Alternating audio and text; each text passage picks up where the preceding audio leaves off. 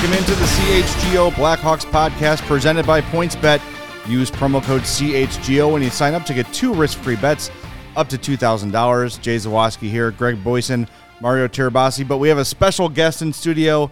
Blackhawks head coach Derek King has joined us in our West Loop studios. Coach, it is great to have you. Oh, thanks for having. I don't know if I'm a special guest, but uh, I'll take that right now. But uh, yeah, it's great to be here, and I'm looking forward to it. Well, we were told there'd be muffins, and I don't see any Yeah, muffins. I Uh, missed out on that. The media people ate all the muffins, so all right. But I- I, I I, could- told them, I warned them they were about 30 days uh, old, but uh, they still choked them down. I'll get some coffee We're- cake. My wife makes great coffee cake. Ooh, Next time, I'll get some okay. for you guys.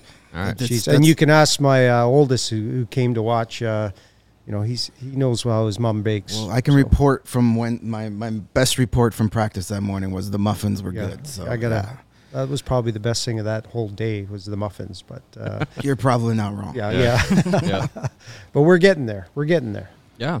Yeah. I mean, it's it's been it's it's it's you know no secret that it's been a, a bit of a, a dis- difficult stretch here coming towards the Yeah. end of the season. Last night again another another difficult game, but I mean uh, the season on as a whole since you took over to now, how would you kind of evaluate how the team is you know developed and, and even yourself how you've developed as a coach? Well, I've definitely developed as a coach. I've learned a lot. This is uh, it's a different demon uh, from the American League to the NHL, but I, I think our team uh, we've we've hit a speed bump. We, that's all. It's a just and it's a big speed bump right now. But uh, I think we're heading in the right direction. Um, from when I took over, a real fragile group. Um, not sure where this was going to go, and then uh, we kind of got you know you, you win games and everybody's happy, right? And then uh, you know we kind of win one, lose one, win one. Then we go on little stretches where we you know we win a few, lose a few, but this stretch seems to be the big speed bump where, where uh, the hurdle we have to overcome. And um, we got the right guys to overcome it. We just got to figure out how we're going to do that, uh, and that's my job. it seems like that Buffalo game really sort of changed the trajectory of the season because even after the trade deadline, where the team had every excuse to say, well, you know, we're sort of we sold off, it's time for a Yeah. rebuild. The response immediately after was really good, really positive, and then the collapse happens against Buffalo, and it, it seems that everything is sort of snowballed from there. What sort of things can you do with a, a generally young team to c- control that and, and rein them in and have them thinking one game at a time instead of, you know, amplifying every Yeah. little failure? Well, it's it's the message every day. It's reminders of uh, all the details of the game. Uh, you know, make sure we're. If I go back, the, the big thing for me is these guys need to come to the rink. Like I said when I walked up here in this uh, beautiful building you got, it's like you want to come to work every morning when you're in this atmosphere, and that's the atmosphere we need uh, to keep uh, building over at the whether we're at the Fifth Third or or we're at the United Center. Uh, guys are coming in there wanting to come to work, uh, not tiptoeing around, not on eggshells, not the poor me, feeling sorry for ourselves, you know. And, and that's what uh, that's where my job comes in. And I think we're we're doing a good job at that, and our guys are relaxed. But just when they get on that ice for that game, because we've lost so many, uh, you know, we got a, a couple of wins earlier, then we lose a bunch, and then we get a couple OT losses. We're starting to grip the stick a bit. So my job is to come in, keep make sure everybody's following the rules, following the details of the game, but relax, take a deep breath. Mm-hmm. We got this. This has been a, a trying season to say the least. A Yeah. lot of off ice things, a lot of things happening to the team, away from the team. You even mentioned it last night after the game that these guys are kind of burnt. I don't want to say Yeah. burnt out, but they're No, feeling it. So how are, how difficult has all the peripheral stuff made it in the locker room this year? Well, it's it's been tough. I mean, coming into this, you know, it's like okay, like I said, we're fragile coming in with all the off ice stuff, you know, and then and then you know you start to. I always, even as a player, was always whether you're having some problems at home or things are not going right. When you get on that ice, you forget about everything. So that's the nice thing. So you got to remind these guys of that. I mean, we're on the ice. We focus on what we need to do. Don't worry about all that stuff on the outside. That's out of our control. We can control what we do on the ice, and uh, for the most part, the guys have really done a good job with that. Of late, I think after the trade deadline, uh, just some uncertainty. I think it helped that Kyle uh, was actually finally named the GM. That helps guys relax a little bit, but there's still a little uncertainty for players that Uh, I back next year? What are they thinking? I'm not in the lineup. How come? Uh, the GMs are watching. Uh, who's gonna Who's gonna be the coach next year? And, and, even in our room uh, as coaching staff, there's guys. Uh, you know, they're up for contracts too. Some of them, and they don't know what's going on. So, which is which is normal. That that's besides that. So when we're at the rink, we need to focus on just the team and focus on uh, what we need to do to, to get out of this little uh, slump we're in. The the stretch of, of games that the team has just recently gone through, you know, losing eight in a row, um, eleven of thirteen, I think the, the you guys have dropped.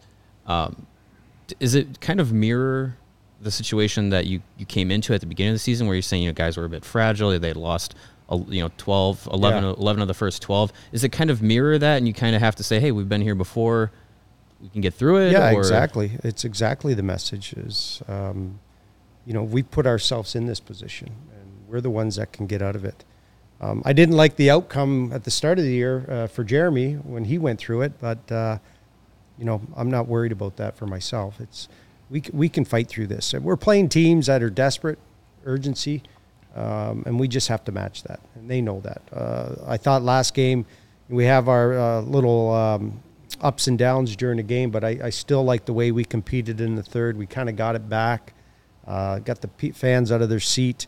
Uh, you know, they get the empty net goal, and uh, you know it over then. But uh, I still think we're trying. these guys are trying. we're a young team, and like we talked about, we're a little mentally exhausted and physically exhausted, but uh, we'll, we'll battle through this. I know they will. I want to go back to something you said to start the interview about you coming in and, and taking over an NHL job and, and the difference between Rockford and Chicago. Can you be specific with that? What were some of the surprises maybe that you encountered that maybe you well, weren't expecting? yeah, a lot of the a lot of it's the details, uh, the details of the game, the breakdown of the game, or uh, your whole the whole day, uh, your approach to playing a team, whatever your team is, Nashville, Vegas, whatever it is, but just that whole day of uh, how we break it down, get a pre-scout going, uh, make sure the power plays, uh, PK videos ready to go, and if we have to show any other clips, they have to be prepared. And then, you know, then then it's media, and then it's got to talk to maybe ESPN's doing the game or whatever uh, is doing it, and then you got to talk to them. So.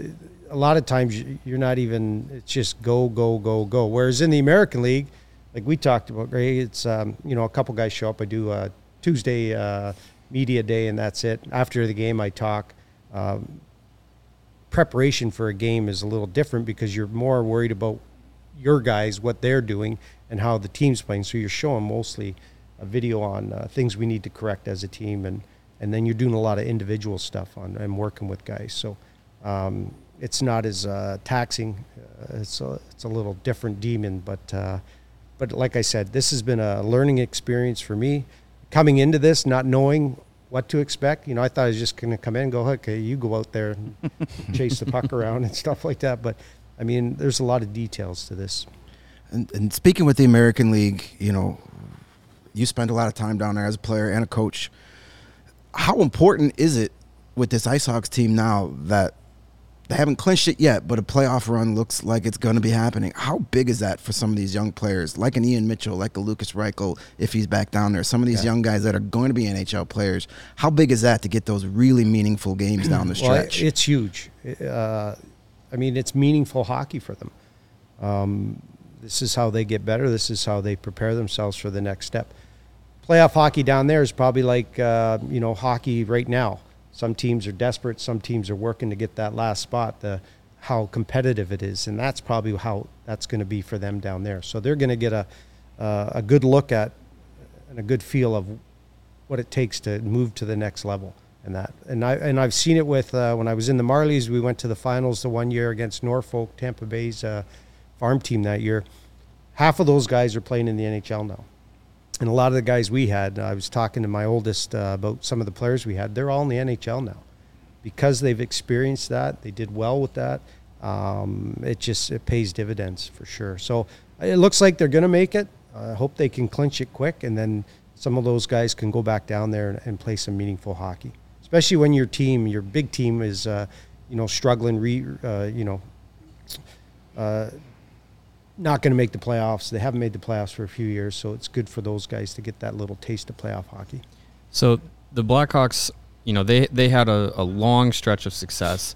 Now they've had some some lean years, and translating that to kind of your playing career, you came into the Islanders after their their early Yep. uh, 80s dominance run.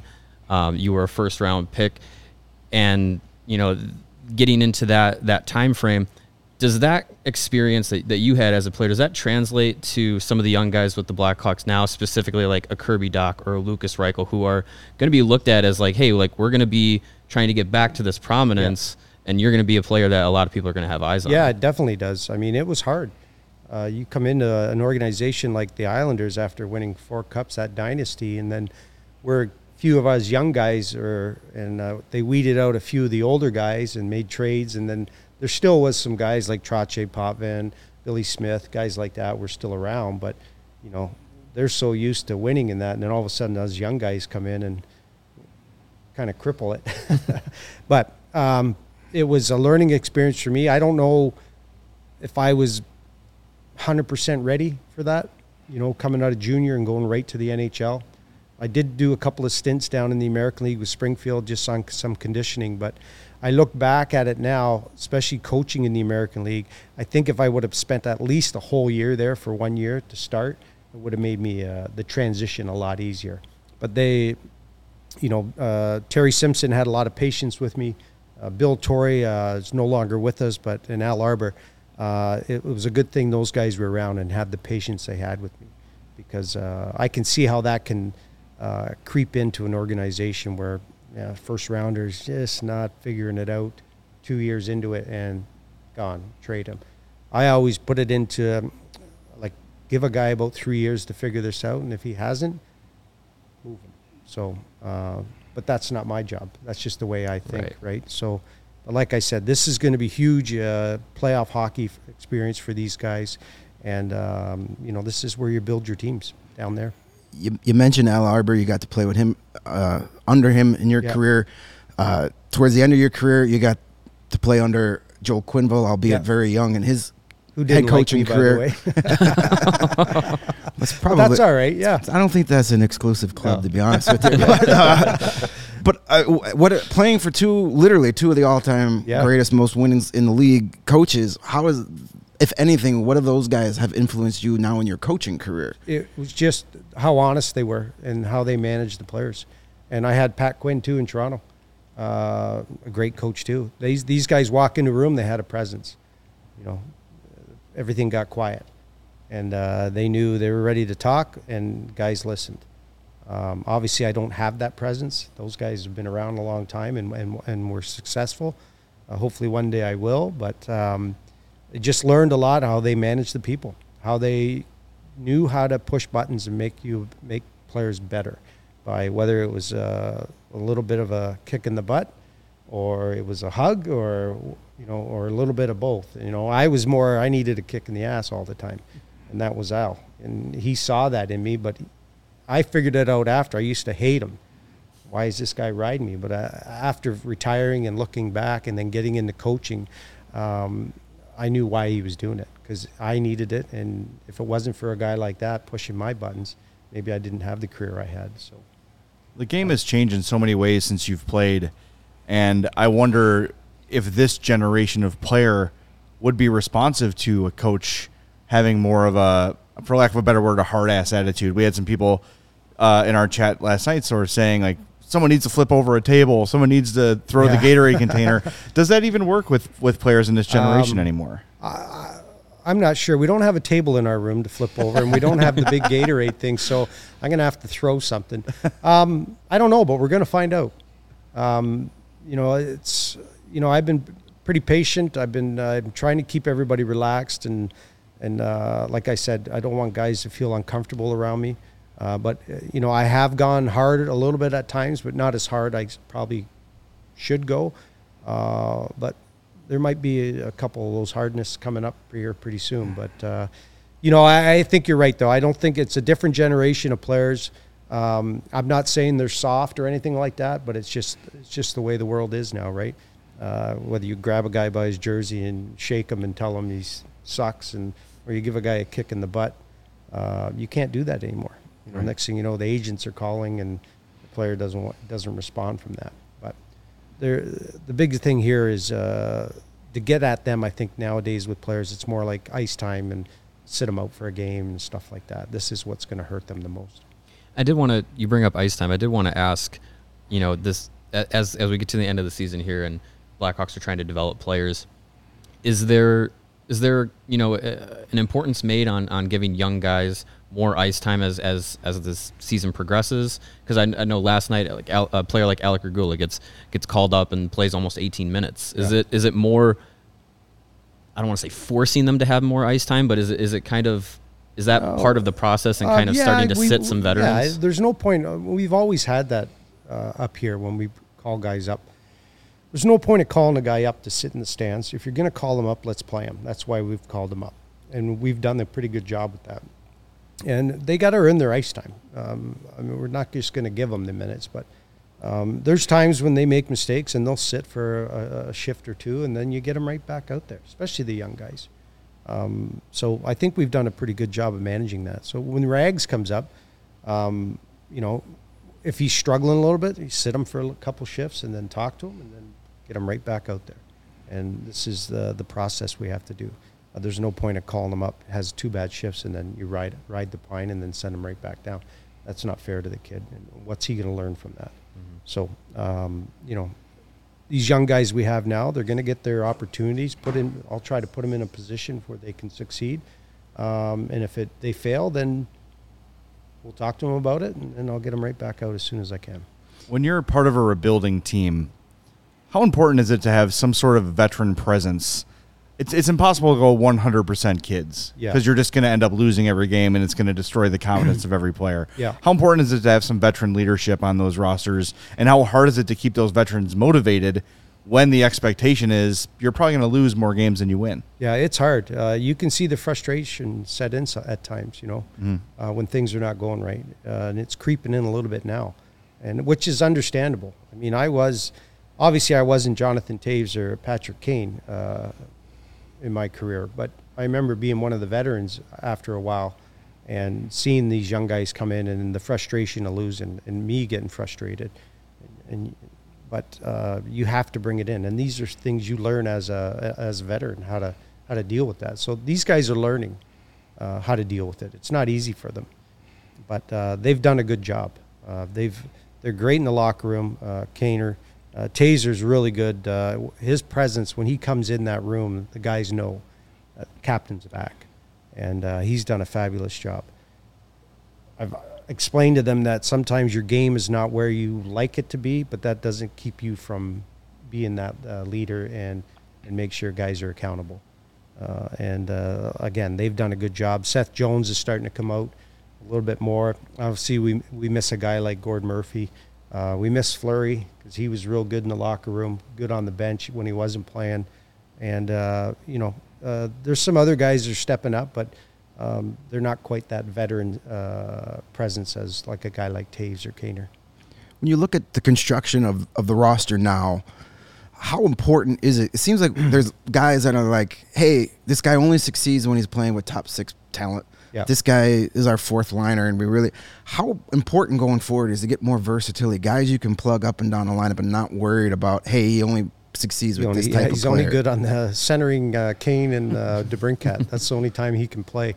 Um, it is important, you know, and it it can backfire on you a little bit, and I think that did a little bit with me with uh, Kurashev and Borgstrom. You know, I started them with the. Uh, you know, I didn't feel they were working, uh, playing the game the right way when they didn't have the puck. So I put them on the third and fourth line, make them work. You know, you put Kurashev with Lafferty or with Reese Johnson and Entwistle and these guys that that's their job, right? Uh, it's going to force him to play that way. Um, it kind of backfired a little bit. We weren't getting much from him. Um, the only thing it did help him with is he realized that you're not. You think you're working, but you're not. So I think Kurashev has really, really learned from that uh, puck battles, winning those puck battles, and, getting into the gray areas. You're going to get hit. You're going to get smoked. You might get your head ripped off. Get up, brush yourself off, and get back in there. Um, and now we've rewarded him and put him with the top line or one of the top lines, and he's been playing well. He's taken full advantage of it. It's hard to take him out of the lineup now. I did want to ask, uh, going back to your playing days, because you know you did play for a very important era of Islanders hockey. You went through the logo change to the Fishermen. Oh, geez, here we go. I, think I we- should have I'm brought my jersey and I could have wore that today. What as a, as a player when when that happened, uh, what was what was that like? Because you know we we've we've heard stories over the years. The, the fan reaction to that. What was the player reaction like that? Oh my God. Um, Because now now know people what? love the nostalgia of it. they, yeah. you know, they- you know, now it's you know it's worth something, right? It's Um, so bad it's good. when we were there were still some veterans around from after the cup days that we started and we still had that islander pride kind of thing like we wanted to correct this we wanted to be part of the next guys winning the stanley cup uh, the old old regime was always around that gillies nystrom these guys uh, Yeah. they were and they were always we always saw those guys around the rink and we just we wanted to be like them but then when this happened, uh, they brought in this new logo. They told us, and I guess I can say whatever I want, anyways. Uh, Milbury and them told us, you guys need to promote this, Oh, whether you like it or not. oh wow. Ownership and the new management group. So here we are at this press conference. We got our jerseys on, and oh, we love it. I think it's great change, and blah blah. And then we walk out and take them off, and we throw them back in the box, and we're just like, are you kidding me right now? What is going on here? Um, we did not like it. Hey, you want to change the color? Add a little color for a third jersey, or make that a third jersey? Go ahead. But yeah. you're, you're taking away from what uh, a lot of those old time players, when they won their cups, their dynasty, you're taking that away from them Mm-hmm. by doing something like that. I still have my jersey, so I might put it up on eBay here pretty soon. There you go. People are looking for one, but uh, Uh, you you can bring it into practice. I'll, I'll make you an offer for it. maybe an offer, yeah. Yeah. But um, yeah, we uh, the older guys weren't uh, happy about it. The younger guys didn't know any better because they didn't have that Islander pride yet, right? Yeah. They were just like, "Oh, I'm in the NHL. I don't care where I am. Uh, where's my signing bonus? And I'm buying a new car." so uh, that's where that's where we were with that jersey. I was not happy about it. Well, I wanted to bring up something. I'm a little bit starstruck because I'm a big video gamer. And right here is a piece of Chicago history. This game, two on two open ice challenge, made by a Chicago company now defunct Midway. Pat Foley is the play by play announcer. You are on the New York Islanders in this game. Huh. So it's basically a you and three stars of the team. Can you guess your teammates? This was 1996. This game came out. There three of your teammates, including a goalie, were on the roster. You have any guess who your teammates were in this What, game? what year did it come out? 96. 96. My teammates. 96. Uh, One is coaching with you, not with you, but co- currently a coach. currently a coach. Can we bring that back up on the screen there? Yeah. There we go. Currently a coach. I had forgotten Wendell Clark was an Islander. 96. So that's the arcade version we have on the the, screen. So Wendell Clark is not He's on a better skater version. than me. That's. It's Eric. I'm But Fish- you can- See, I, look at the shot thing.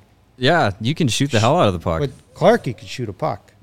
yeah. Apparently, he wasn't was a much better of a passer. passer than yeah, him. He yeah, wasn't, he was not going to pass. Wen- it. Wendell wasn't an assist guy. I'm surprised I even have a green in that check column. but I'll, I'll take the, I'll take the shot thing. So when the, when the video game 96. came out for PlayStation, your teammates were Eric Fichaud, Travis Green, and Zigmund Palffy. Oh yeah, And the other cool thing about this game is all of the sound effects were recorded at McFetridge Ice Arena in Chicago. So this has always been my favorite game ever. I've held on to this since 1996. that's unbelievable. And I own a PlayStation 1 simply to play this game. And I always went to the Islanders because I love Ziggy Palffy. Ziggy Palffy was And great. you were also Yeah, wonderful. they in the just game. that's a token. they just throw me in there token.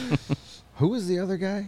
Eric? Who? Eric Fichaud Eric was the goalie. Fichaud was a oh, the goalie. goalie. Okay. who started way too young. They threw him into a threw him to the wolves. He had shoulder surgery and then never recovered. He's a real good goalie. Real good. I think he does uh, maybe some radio stuff in Montreal or and stuff like that. Now I always I still keep in touch. Palffy I've never seen, and then Travis Green obviously I always talk to. And, that, Yeah. and Yeah. you know it's too bad uh, a guy like that gets fired because he's a pretty class act. So Yeah. Uh, but that's I'm still can't believe I have a better shot than Wendell Clark. You can Don't let him see head. that; he'll beat me Yeah, up. hold Yeah. it over. Hold it over his That's. Blackhawks legend Wendell Clark. That's right. That Oh, was a fun week. oh yeah. Whatever it was. I think it was 11 games Wendell Yeah. Clark played for the Blackhawks. So you you played and coached in Toronto at, at, at different levels, Yeah. but with the Maple Leafs organization. Um, historically, a hockey crazy, hungry market. Yep. What was that experience like being in that, you know, hockey central with with being in Toronto, both as a player and as a, as a coach in the minor league it's system? it's um, the coaching part of it was great. Um, I just had this conversation with um, some of the guys around the room, and that how nice Chicago treats us as uh, as a staff or as an, the organization is top notch. And Toronto has been known for they treat their players, their staff like. I will say Chicago does takes it to another level.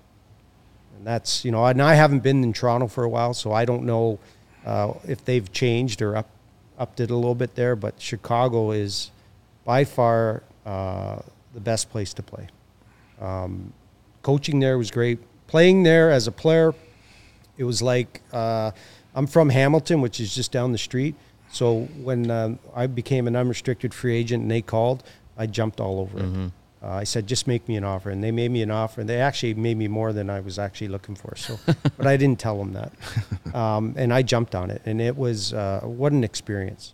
Uh, closing the old garden, opening up the new uh, Air Canada Center at the time, going to the conference finals, just the, the whole atmosphere, the vibe that was going around the city. It was a great time to play there.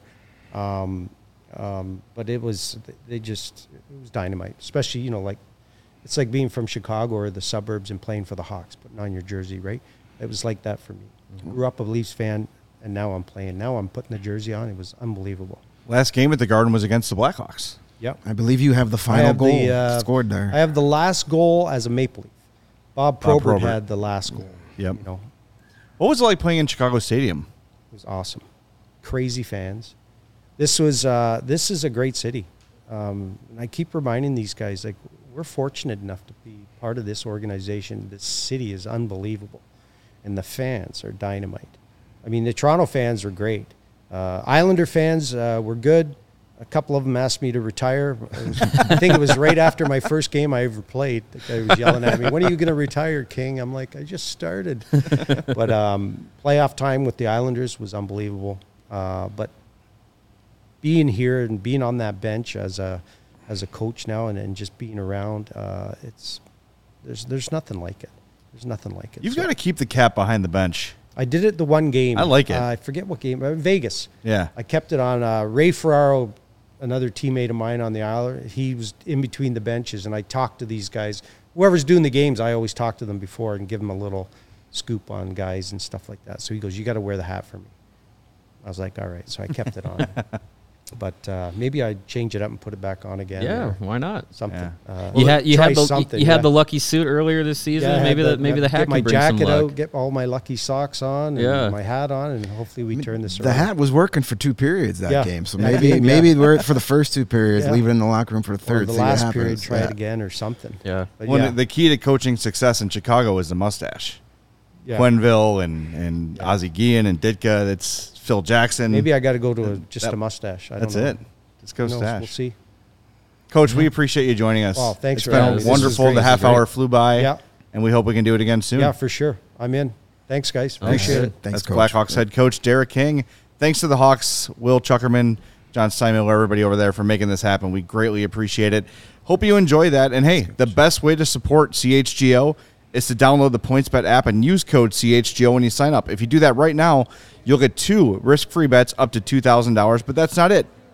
If you make a $50 or more first time deposit, you'll receive a free CHGO membership, which unlocks all of our web content, and you'll even get a free shirt of your choice from the CHGO locker. That's two grand in free bets, a free CHGO membership, and a free t shirt from the CHGO locker, all for making a $50 or more first time deposit on PointsBet. Your home for live in play betting, and it just got even better. Introducing PointsBet's new feature, Live NBA Same Game Parlay. For the first time ever, you can build the perfect live NBA Same Game Parlay only with PointsBet.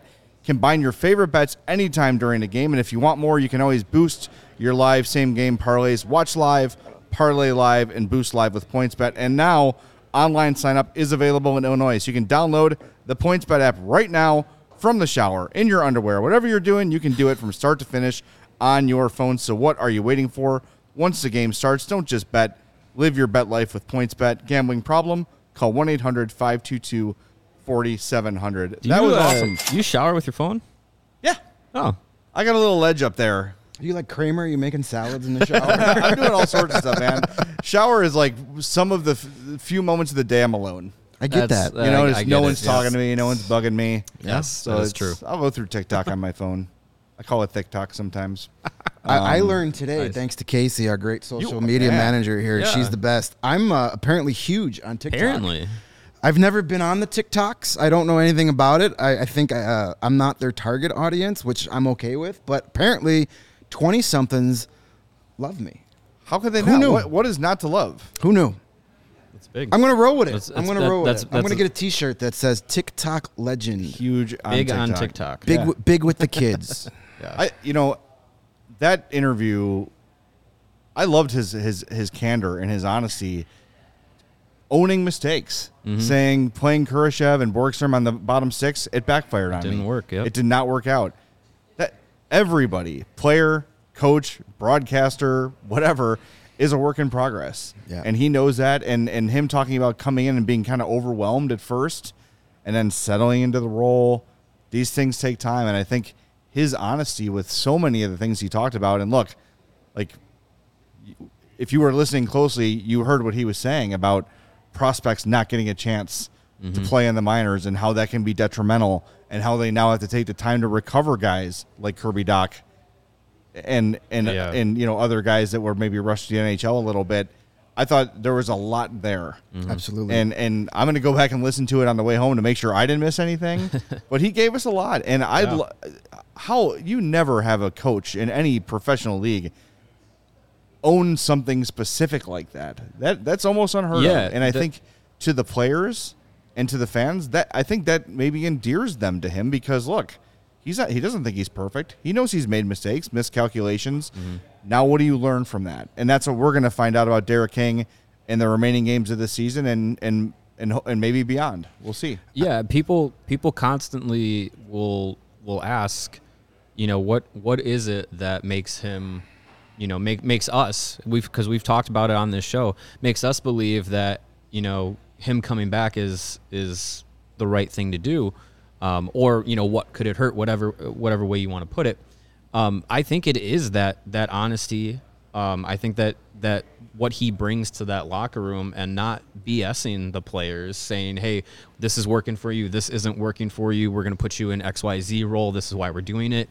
Um, his honesty with with the media, um, I think that that's another thing that that is one refreshing, um, but also like can allow him to connect with these players bringing up. He talked about his own experience as a young player, and he said it was a difficult transition, even with it, you know, back in, in, in playing in the '80s, going straight from junior to the NHL and not really having any any real minor league time. He to to his own career experience, it was detrimental to a point where he had to jump right into it. And I think that that's the concern that a lot of Blackhawks fans have with prospects, you know, in the past and, and, and in the future. Past regimes have rushed prospects. You know, we've we've talked about Kirby Dach. Um, you know, Adam Boqvist, while he was here, a lot of people thought was rushed. Um, even Alex DeBrincat, when he started his career, people were saying, ah, this kid needs to go to Rockford. And Yeah. then he starts scoring goals at a crazy rate and everything's fine. But I think it's it's something like that that he that perspective he can bring um, that I think is is is valuable to a team that's going to be going through a rebuild and going to be young. Yeah, I think a, a lot of people are saying, "Why do you think he's a good coach for a rebuilding team?" I think those conversations right there proved.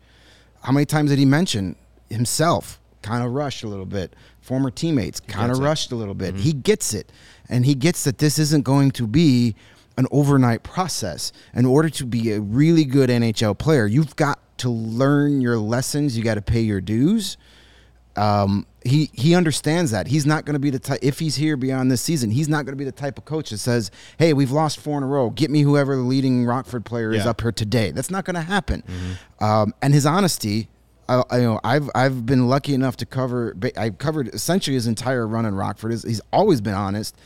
If he's able to sit there and admit to us that he's made mistakes, you damn well know he's telling that to these players. That he will sit them aside and go, "Listen, okay, I thought you'd be good here. I was wrong, so I'm going to put you here. Prove me wrong." Yeah. and Right. and a guy like Philipp Kurashev has the last couple of games, and you know he's having those conversations with him. If he's telling us these things, multiply that by 10 of what he's telling his Definitely. players and that when you're when a player especially a young player is still trying to figure out can trust his head coach that's why he's the right kind of coach for for a rebuilding team at least as it's getting off the ground 13th overall pick in 1985 was Derek King.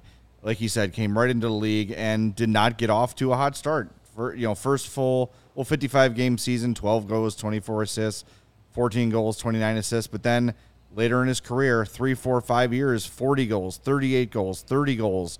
He became an effective player and he proved that he was worth that 13th overall pick. It just takes time, and I think he understands that, which is important for player development, right? He's not going to pull the plug on some kid who's not great right away, and he can go look at Kirby Dach in the face and say, "Look, I've been where you are. I get it.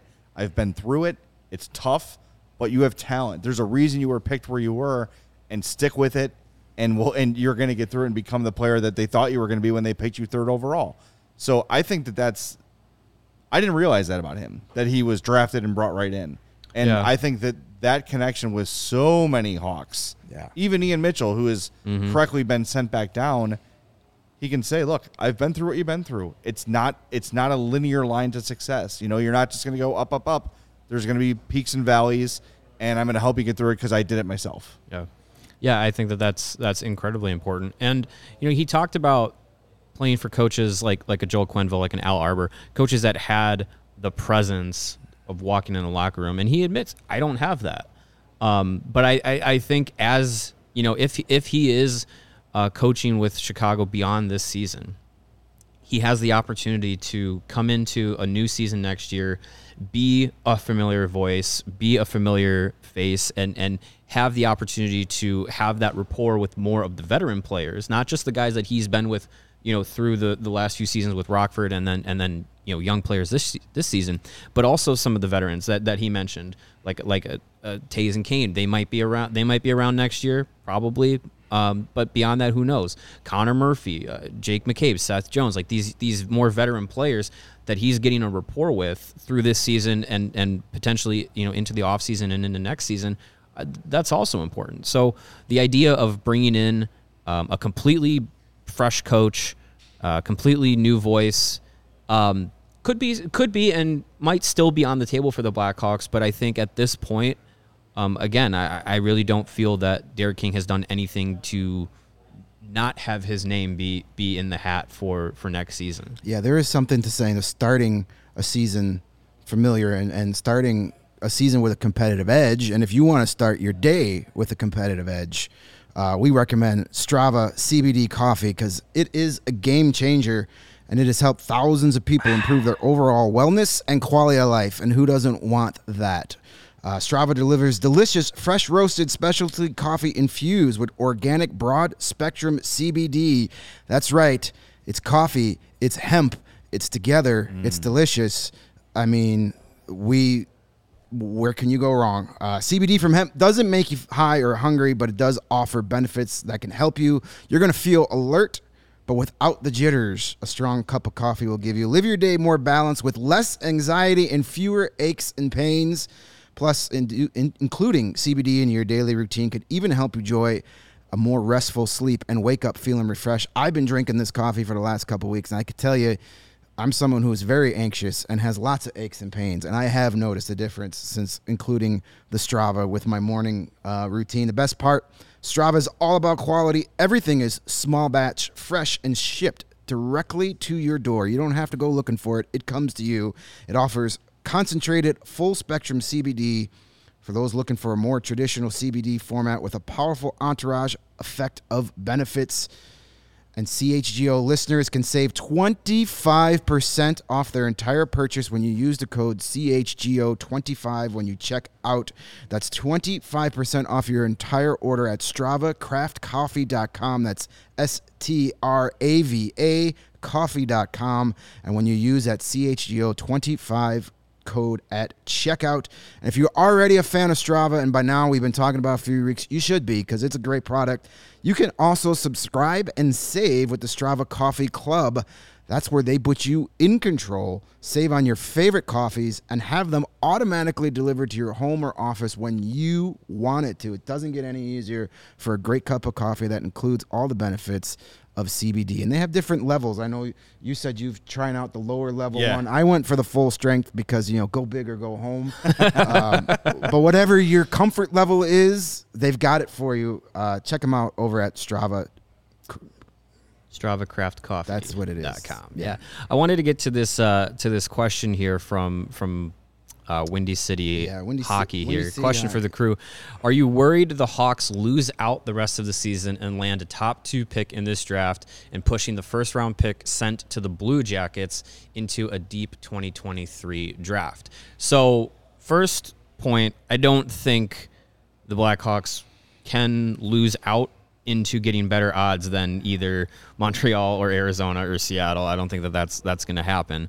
Um, but if you land the first or second overall pick, if you're Chicago and, and the lottery balls go your way, that means you're either landing Shane Wright or potentially Yuri Slafkovsky.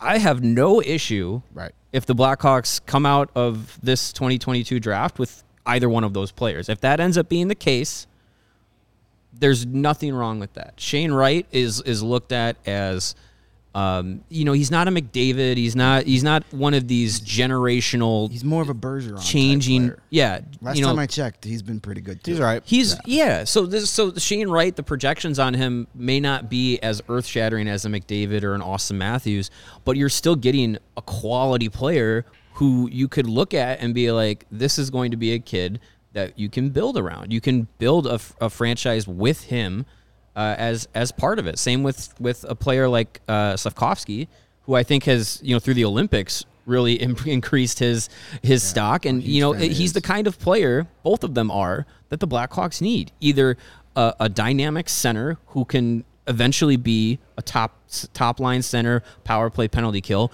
or a, a, power winger with size and scoring ability. Like Yeah. the Blackhawks need forwards that have that kind of uh, abilities. So yeah, if you, maybe you don't end up in the top five of the 2023 draft with a Connor Bedard, with uh, Ryan Fantilli, um, I'm, I'm blanking on the uh, Michkov, Michkov, uh, yeah. with the, the you know in, in Russia.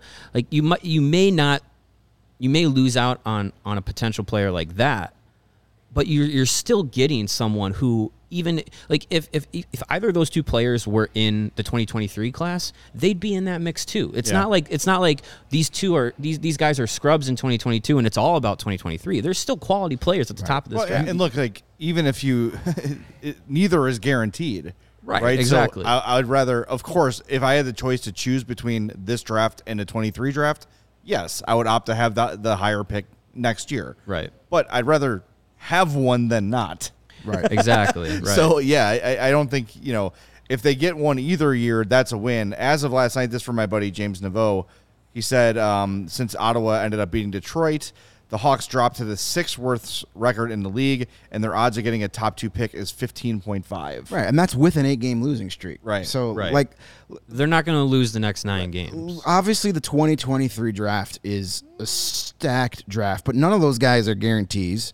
Uh, I would prefer a top two pick in 2023, but you don't say no to the top overall pick in 2022. Right, right. Shane Wright is still going to be a really good player, even if it's the second pick. We mentioned Yuri Slafkovsky, who I love. I love that kid. He's big. He's he's talented. He's exactly what the Hawks need. But you could also get a guy like a Logan Cooley, who's calm up the draft ranks, a real nice player. A Matthew Savoie, who's lighting it up in the in the WHL. So you don't say no to a top two pick. Just because you think the next draft is going to be better, and yes, Right. Connor Bedard and Fantilli Yeah, and right, and. Michkov, yeah, those are like could be franchise altering players. But there's no guarantee you're going to get one of those picks in 2023. So if you're if you get that first overall pick this year, you take it. You mm-hmm. gladly take it. Absolutely. So and and you might end up with the the eighth or ninth pick next uh, in the 2023 draft, and this might be completely moot. You might Exactly. just be getting another, you know, not to downplay it, but you might be just getting another tenth tenth overall right. pick, I mean, ninth overall you, pick. if you, you you hope it's better than that, but you never know. You never know. Yeah. If if if they the ball if the lottery balls drop in your favor and you're guaranteed handed one of the top two picks, you take it because you don't know what's going to happen next year. Right. I think you don't know. people. I think peop, I think fans are recently shell shocked with Kirby Dach because he was picked third overall in a deep 2019 draft, and I think a lot of Blackhawks fans feel like they got duped. And there's still time for him to develop. He still can be a, a, a very solid player, but you know the the having the number three overall pick tag on him, and we've talked about this, is that weighs on a player, and especially if someone doesn't immediately light it up, it, it becomes an issue. So I think I think a lot of Blackhawks fans are, are have some some some you know unease about Right. being in the top three, top two range, And- and- missing out on potentially missing out on somebody. Everybody loves Connor Bedard and he's a fantastic player, but again, he's still he's what 16, 17 years old, 17. yeah, but I he's, mean, he's no guarantee. I mean, he's pretty darn He looks close. pretty damn good. yeah, I mean, he's about as close as you get to a guarantee star. But Yeah. there's no guarantee that he pans out. You know what happens when he starts facing men? You know, Right, You never yeah, know. yeah. So there's no guarantee that he's going to be a superstar. I like the odds. Yeah. I'll take those Right, odds. exactly. I'll take those I'll add them. I'll add them to my franchise tomorrow if you let me. Yeah. But there's no guarantee that any of these guys are going to be, you know, top superstars. So that's Mm-hmm. that's the uniqueness about the draft. So if you get the top one of the top two picks this year, then you, you take it. You gladly take it. I cannot wait till till the off-season draft talk. Well, there's a I lot. Of, there's a lot I've- to talk about. Lots of I love draft time. fun. Love draft time. A comment from Jay Serio in the chat. He says, uh, loves the interview with King. Hoping we'll get more guests on. Oh, for sure. Yes. Yep. Uh, Yes. Especially as the offseason hits. We'll be doing five a week. We'll be having a lot of guests on draft previews, free agency previews, uh, hopefully some more Hawks people will be willing to come by and hang out with us, but definitely uh, in the works. Yeah. It's been tough with post games, you know, and then remote shows sometimes.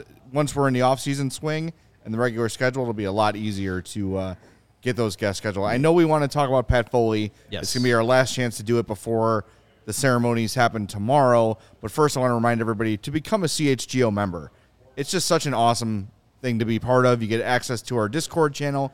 You get access to all the great written content. I've got my love letter to Pat Foley coming out tomorrow, so keep an eye out for that. It's just a constant stream of great written content. Access to the CHGO locker, a free shirt when you become a member. It's just an awesome thing to sign up for, and, and honestly, it, it helps us. It supports the pro- it supports the product. So if you're enjoying it, make sure you jump on that CHGO membership uh, and go to allchgo.com for information. And remember, if you use that uh, PointsBet app and use the code CHGO and make a fifty dollar or more first time deposit, you get a free membership. So do that. Real easy, real nice. All right, Pat Foley night coming up on Thursday.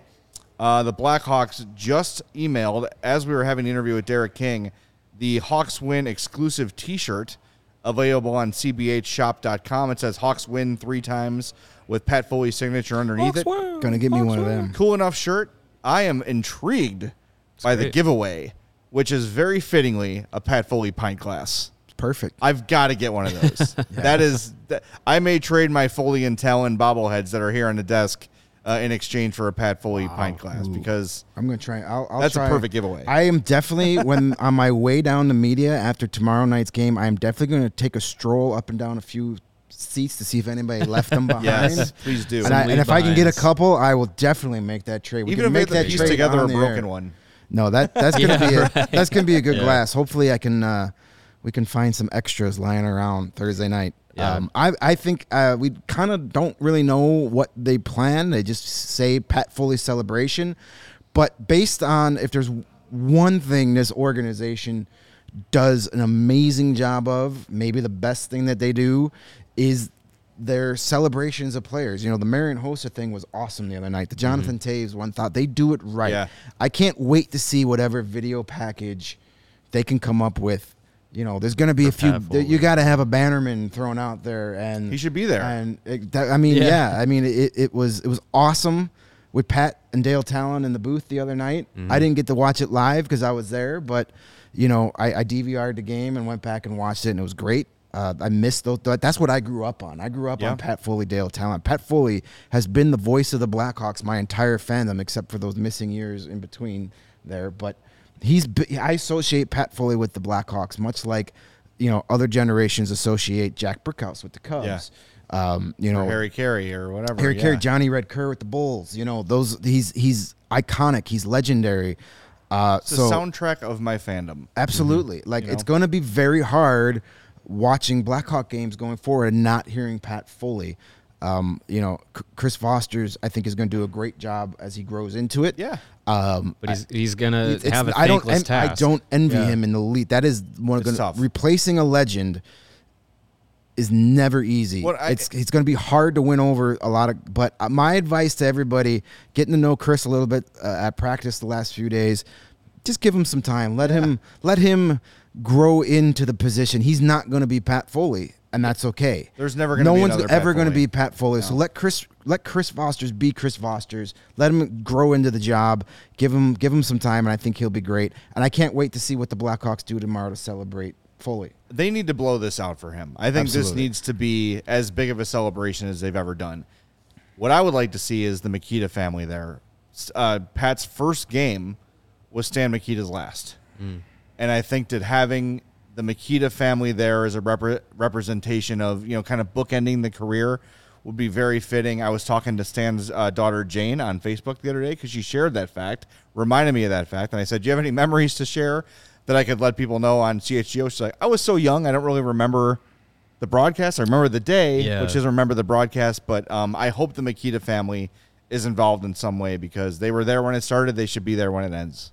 Yeah, I think that that would be you know one of the, the many different things that the, that the team could do um, to to honor Foley and, and his his legacy and his time uh, as the voice of the Blackhawks. I mean that it's like you said, Jay. Like we one thing that the organization does well is is the celebrations and you know even even for a guy like Marc Andre Fleury who was here for half a season, they they blew it up for his 500th win and it's you know it's something that I think if there's if there's ever a person around or within the organization that deserves to have something completely massive where the ceremony and the celebration is is almost more important than the game that gets played after it um, it's it's Pat Foley. So I, I and you know you guys said on the on the broadcast I was at the game last night, but you said on the broadcast that you know Eddie uh, Olczyk alluded to, hey, tune in early. So it'll definitely be some sort of pregame ceremony. Hopefully, it's a big thing and, and not just like,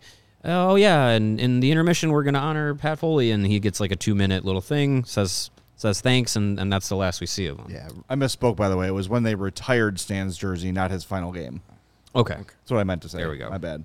Um, real quick before we, we wrap it up, Windy City Hockey had another question in here Another- asking for covering the IceHogs uh, playoff run. Uh, I, I said a little bit on last night's post game show. That is the plan. Uh, we're not going to have Blackhawks hockey, to, playoff hockey to talk about. I plan on heading out to as many of those playoff games as possible, especially if they play Milwaukee in the first round uh, Or Chicago. I- yeah, uh, Chicago Wolves. the maybe um, ideally it would be Milwaukee first round, Wolves second round, perfect. I can go to all the games, uh, but I plan on going to as many of those games as I can, getting getting some quotes, and hopefully we'll be able to get uh, some of the guys on the IceHogs on the show. Um, we're gonna try, and uh, so for as long as they're in the playoffs, this will be the C- CHGO IceHogs podcast.